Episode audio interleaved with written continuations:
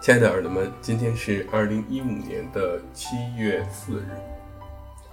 眼看我们二零一五年已经度过了一半了，不知道听众朋友们，你们的所在的公司或者说是所在的城市，在这一半年的整个建筑行业情况如何呢？也许我们的确在努力，期待着一个市场的回暖，期待着一个。建筑的崭新的春天，甚至在这个过程中，有些人在讲，属于建筑行业的黄金时代已经不在了，我们只能迎来白银，甚至更加可怕的一些黑暗时代。但是，可能更多的应该是小周认为啊，应该是有一种勇气或者是信心，然后让自己能够在这个时期中，尤其这个过渡的这个阶段中呢，呃，有所得也有所获。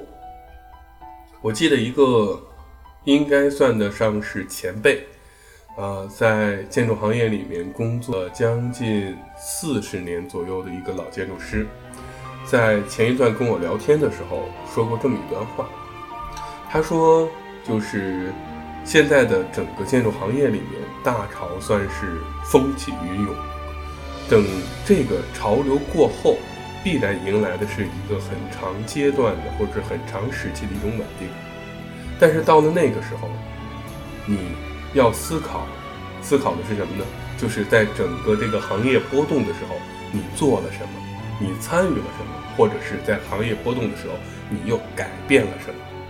我们不怕在动荡的时候进入到这个行业，我们更怕的呢，是在进入了这个行业之后，还在随波逐流。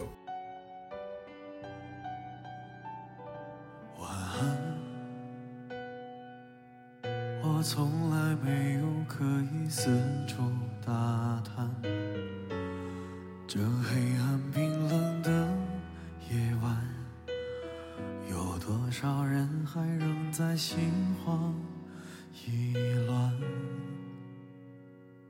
晚安，此刻只能晚安，就算你还睁着眼请你看到。